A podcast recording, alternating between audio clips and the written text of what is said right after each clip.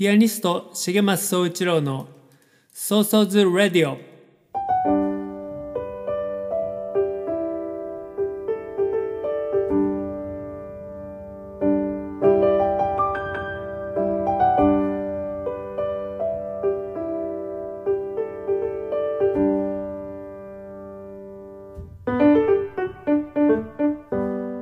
この番組はピアニストの重松総一郎が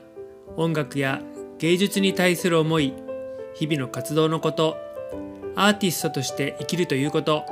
生活や社会子育て政治のことなど気軽に話す番組です。その日の即興演奏など音楽も豊富にお届けします。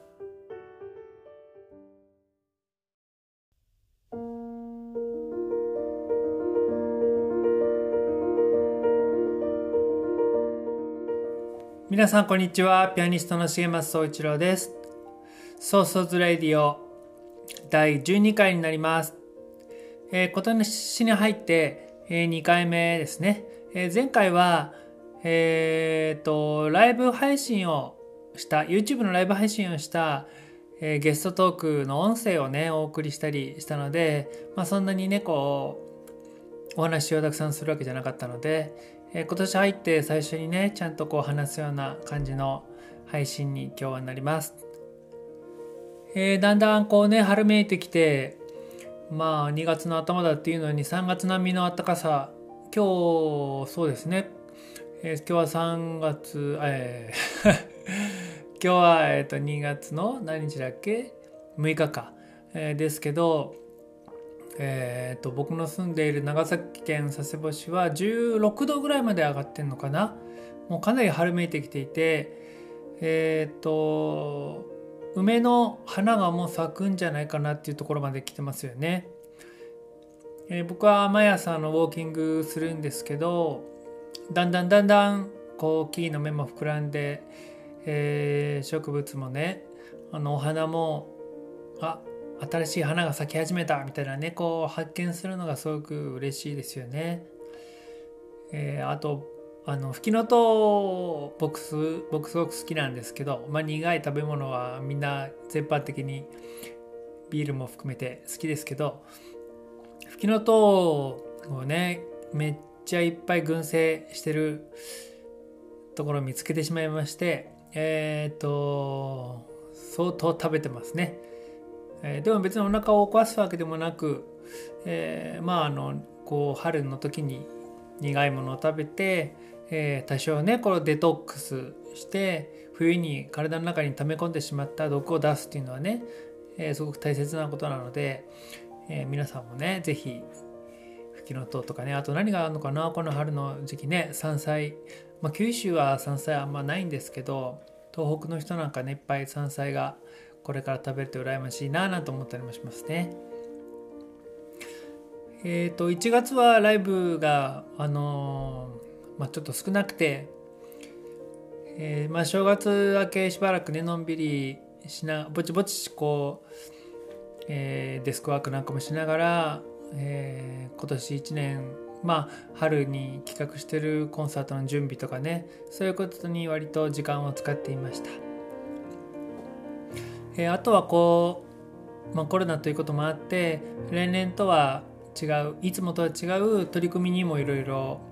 なんか時間を使ってねそれはそれで楽しむことができたなと思思ってます。あの自宅からの YouTube のライブ配信もえっ、とこうね何週か連続でやったりとかあとはあの Zoom を使ったね、えヨガとピアノ演奏のコラボなんかもやったんですよね。えー僕があのいつもオランダにツアーに行くとご一緒しているヨガの講師の浜野智子さんっていう方がいらっしゃるんですけど、まあ、いつもこうリアルな場で、えー会場に参加者の人に来ていただいて、えーヨガのこう指導のバックで僕がピアノを弾いてで最後はこう、えーていうのかな死体のポーズっていうのかな横たわってでね20分ぐらい寝転がったままピアノ聴いていただいて最後こう目覚めのね音楽までやってでその後こうコンサートも続けてやったりとかそんなことやってるんですけどまあそれもえー、今年はね夏はオランダ行けなかったしちょっとズームでやってみましょうということでね、えー、挑戦してみました。まあなかなかね、まあ、僕あんまりズームミーティングとかねあのやらないしズーム飲み会とかもあんまりやりたいと思わないんですけど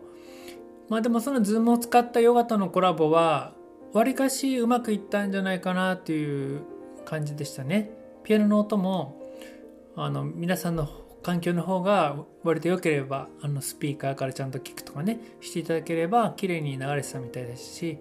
またやりたいなと思ってます。あとあのもう一つねすごく力を入れてやったのはえっとまあの先週の放送でも登場したフラワーアーティストのヒムストラー舞ちゃんと一緒のね新しい企画でえー、オンラインレッスンコンサートっていうのをねやりました。でこれはちょっと今言葉で説明するの結構難しいんですけどもともと僕と舞ちゃんは、えー、こうお花の舞ちゃんのお花のレッスン教室アレンジメント教室にこう参加者が来てくれてそしてあの参加者の人がねこう自分の作品をその場で作るんですけど、えー、そのバックで僕はピアノを弾いてそれであの作り終わった後お茶を飲んでもらいながらねピアノのコンサートを聴いてもらうっていうのはね今までもリアルの場でやってきてあの1月もね博多でやったりしたんですけどそれをね、えー、オンラインでやろうっていうのをやりました。でこれはあの事前に申し込んでいただいて日本全国の方にね申し込んでいただいたんですけどえっ、ー、とお花のこの材料がご自宅に届いてそしてその後その申し込んでくださった方だけが見れる YouTube の動画その動画はこう舞ちゃんが作り方を説明してその後僕がピアノを弾くっていうね動画なんですけどその動画を見てもらいながら皆さんにねいろいろこうチャレンジしてもらったんですけど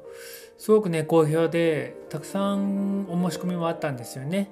え2月もね、あのそれやるんですけどもうすでにね、えー、映像の撮影僕が撮影と編集も担当してるんですけど、まあ、それもやったりとかしてね、えー、割と充実した新しい取り組みをやりましたあとここ何日かですけどあのクラブハウスっていう新しい SNS がねあの急に流行り始めて、まあ、去年の春から存在してたらしいんですけど、まあ、日本で誰が火をつけたのか分かんないけど1月の二十何日か、ま、末にブワーッと急に入り始めてで、まあ、僕も新しいもの好きだしちょっとでもね自分のこう発信するチャンネルが増えるっていうのは嬉しいので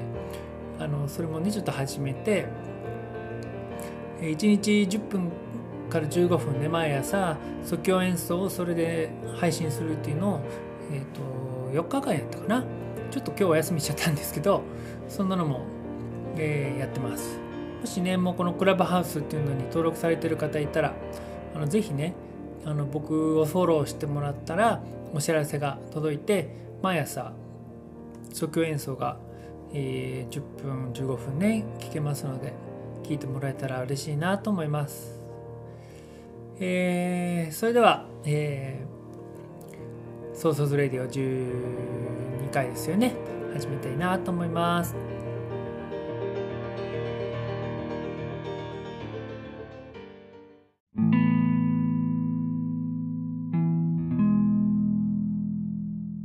えー、改めましてこんにちは。ピアニストの重松総一郎です、えー、今日はねちょっと話したいのはあのつい先日ですね長崎県の諫早市にあるある中学校に僕演奏に行ってきました。でなかなかねこう小学校の演奏の機会っていうのたくさんあるんですよ。でも中学校ってあんまなくて、まあ、うちの娘が小学生っていうのもあって親同士のつながりとかね、まあ、そういうこうご依頼いただいて小学校に行くことはよくあるんですけど中学校での演奏は久しぶりだったかな。えっ、ー、とその日は中学3年生100名に向けてやった、えー、スクールコンサートっていう名前のね、えー、まあ、授業の時間を使って僕のコンサートを聴いてもらうっていうようなね、えー、ものでした。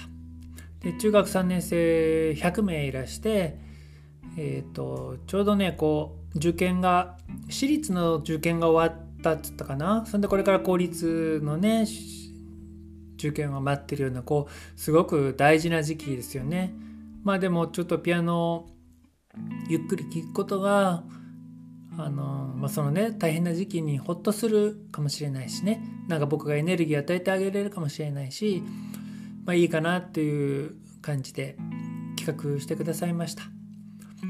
でなんせこのコロナ禍じゃないですか。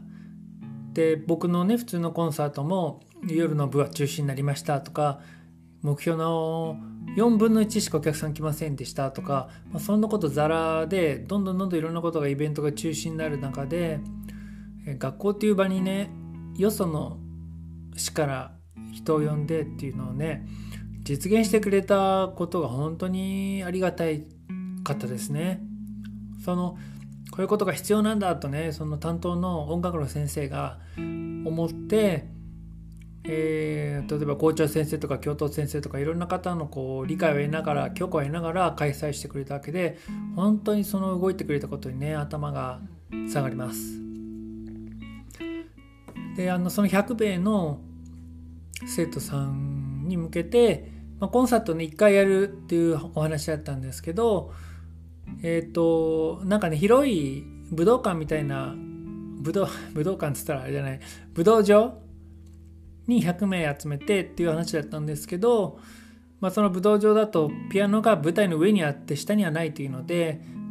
音楽室の方がね狭いけどすぐ近くで聞いてもらえるからいいということで、えっとね、50名ずつ2回に分けて5時間目6時間目ってね50名ずつ聞いてもらいました。えー、で、まあ、聞いてもらったわけですけど、まあ、僕がね最初に話した、まあ、最初にね伝えたかったことはこのコロナでいろんなこう生の感覚が遮られちゃってるじゃないですか。もうマスクをしなきゃいけないだけでかなり、まあ、耳はね音楽聴くのに耳はこう生きているかもしんないけどまあでも口と鼻が塞がってるだけで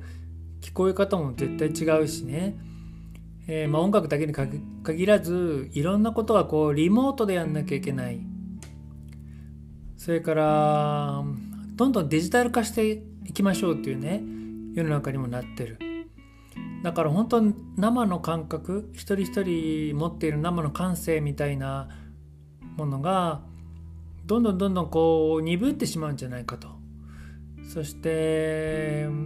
まあ、YouTube のおかげでね YouTube だけじゃなくてまあストリーミングサービスなんかみんなそうですけど僕らは子供の時に比べたらすごく音楽が身近にはなってると思います。僕は子供の時まだこうほら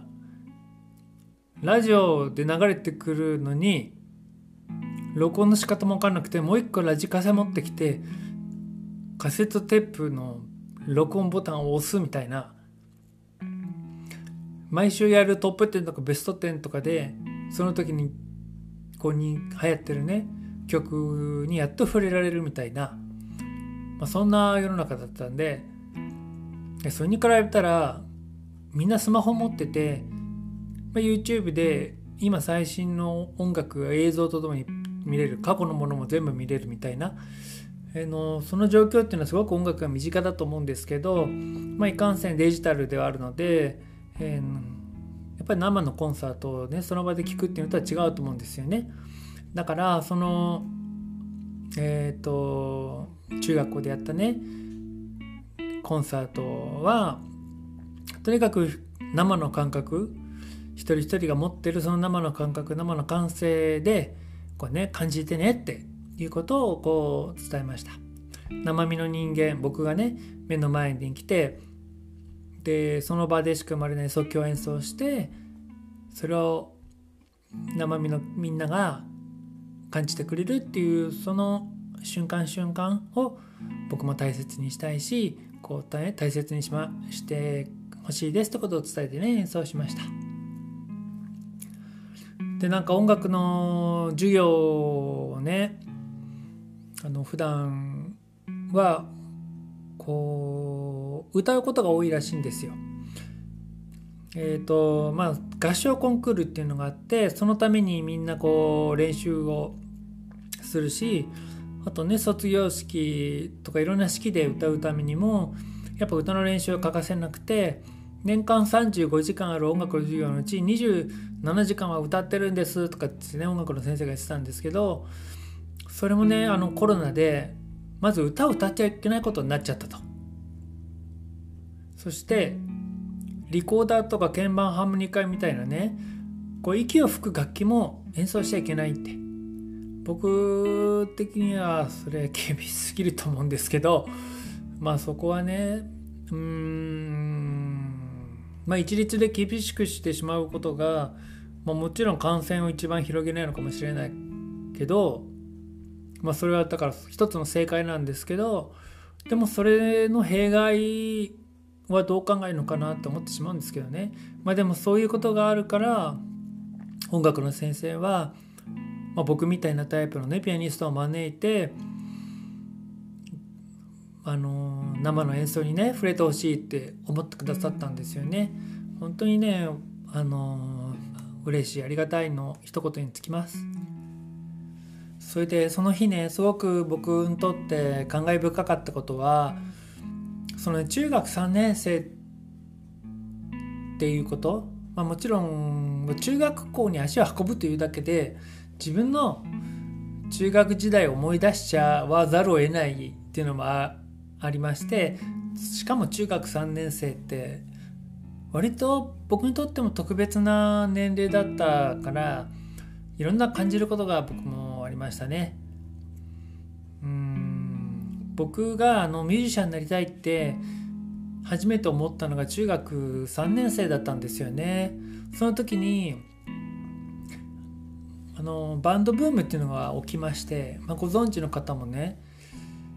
たくさんいると思うんですけど僕と同じ世代で日本で過ごした人はねしかも音楽好きな人だったらね、えー、あのバンドブームのをきっかけにもうバンドをやりたいと思った少年少女がいっぱいいて歌ったりギターを手にしたりドラムを叩き始めたりね、まあ、最初はコピーバンドから始めて少しずつオリジナル作り始めたり文化祭でこうみんなの前でねステージをやったりそんなまさに青春時代の始まりだったんですけどその時になんかプロのねミュージシャンに将来なりたいって初めて夢を抱いたんですけどねそれが中学3年生だったのでうーんなんか感慨深かったですねそういう世代の人に聞いてもらうということが。であのほんの、まあ、こう短い時間だったんですよねその日は。だからあまりこう喋りはできなくてほとんど演奏に使ったんですけど最後にね一言言ったのは僕がその君らと同じ頃に、えー、プロのミュージシャンになりたいと思ったんですよって言って。で僕はまあ15歳とかですよね。それで実際プロのミュージシャンになれたのが30歳だったんですよね。早ければ本当高校例えば大学で音大に行って音大在学中にプロデビューなとかねあのお金をもらう仕事を始めれるとかねそういう人もうざらにプロのミュージシャンっていると思うんですけどまあ僕は本当に紆余曲折あってあの会社勤めもしたしフリーターもしたしあの失業もしたしね。まあそれで初めて音楽だけでこう食べてくこうことができるようになったのが30歳だったので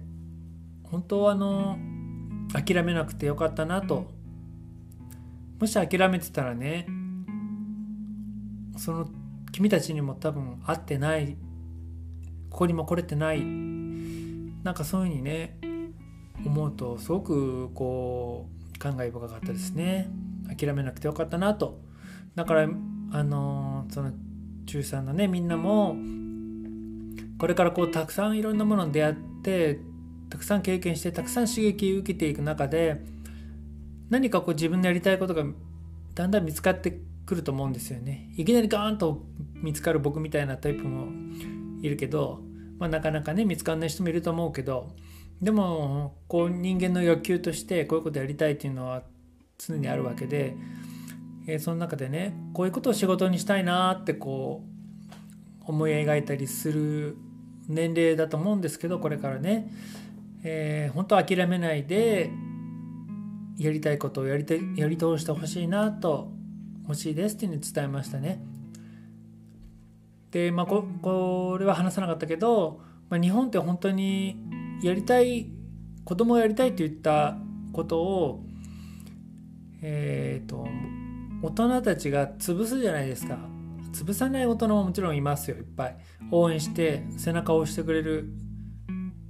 人もいっぱいいるけどまあそれえそんな夢でしょ？とかえーと、夢なんて叶わないよって簡単に言う人もいるしお前それで食っていけると思ってんのみたいなあのちゃんと就職しろよみたいなそれを前提に話す人もいるしね。いやお前がそれやりたいんだったらもう全面バックアップしてやるからやりたいことやれなんて言ってくれる大人はめったにないわけで。まあそれでもね周りが何て言おうとあなたやりたいことをやり通すべきだと僕は思うしそういうことをね、えーと、子どもたちに本当伝えたいですね。うんはい、でその後ねあの感想文をね送ってくれてまああの日本は ありがちだけど、まあ、まあ、授業の一環ということもあってそういうコンサートとかなんか鑑賞会とかなんか参加したら必ず感想文をね書かせますけどまあそれは いろいろありますけどでもすごいね送ってくれた感想はすごくいい感想文でみんなねほんとみずみずしい感性で受け止めてくれたなっていうのが伝わってきました。であの青春時代って本当その時しかなくてまあ一生ね青春だと思えばおじいちゃんになってもおばあちゃんになっても青春は青春時代って言い切れるとは思うけどでも本当に年齢がこう若いのはその時だけだしえー、好きなことやったりこうたくさんね恋愛したり、えー、勉強して遊んで学校のね授業行事そういうことにたくさん時間使ったりできるのはその時だけだと思うんですよね。で今なんかは僕なんかはねみんなそうだけど社会人は社会人としてお金を稼いで生きるとか家族を養うとかねえー、まあ、そっちがどうしても重要になってきちゃうけどそんなこと気にしないでやりたいことをやってていいのが学生時代ですし本当そのね青春時代をね謳歌して幸せなね、えー、年齢を過ごしてほしいなと思いました。えっ、ー、とそれでは一曲聴いてもらいます。えっ、ー、とこれは僕がまだ20代223ぐらいの時にあの作りかけて途中まで作ってやめちゃってそれを何年か前に完成させたんですけどねえっ、ー、とちょっとこう淡い、えー、恋心のような曲です。えー、早春の頃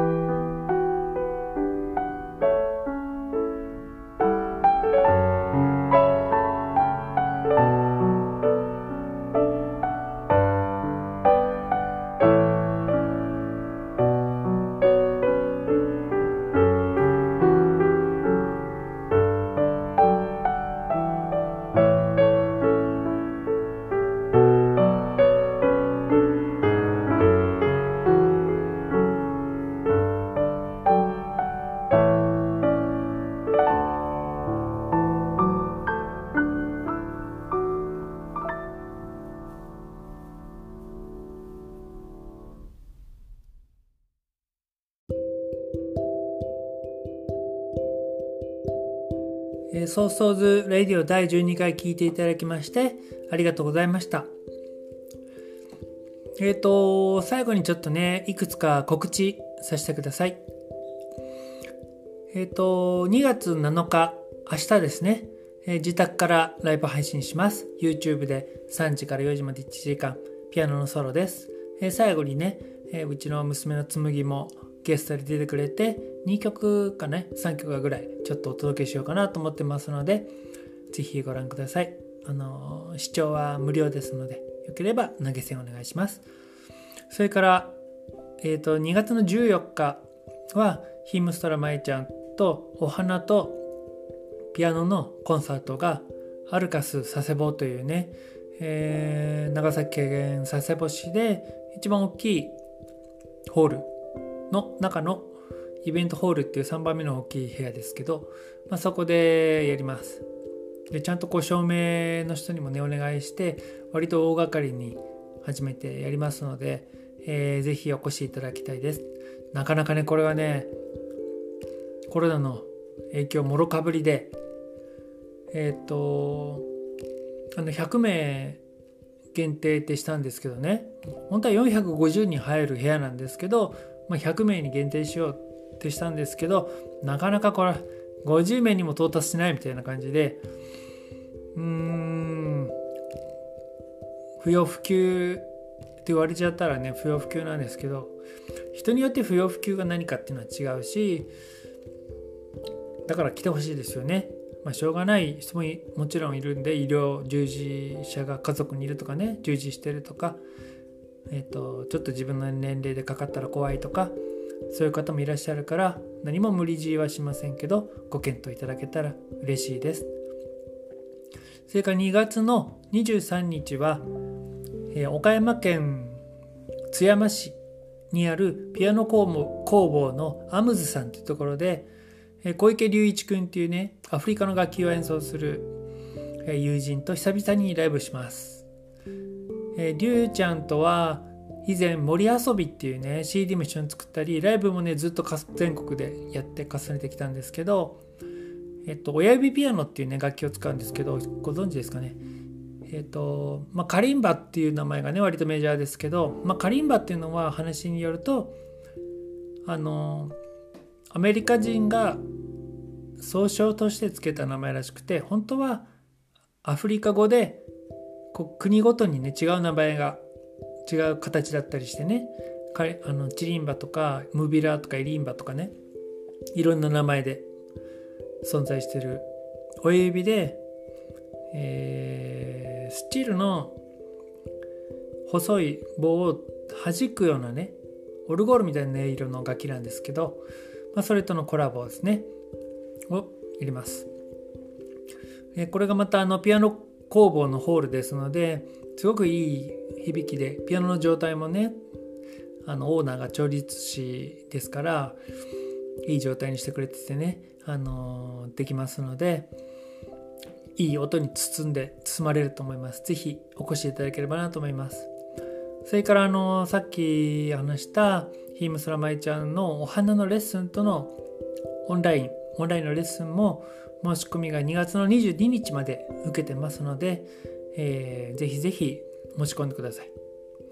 あの前回がねすごく気に入って3人分申し込んでくれた人とかいて3人分ってだから友達と3人で集まっておりますとか親にプレゼントそのレッスンをプレゼントしますとかねそんな人もいてくれて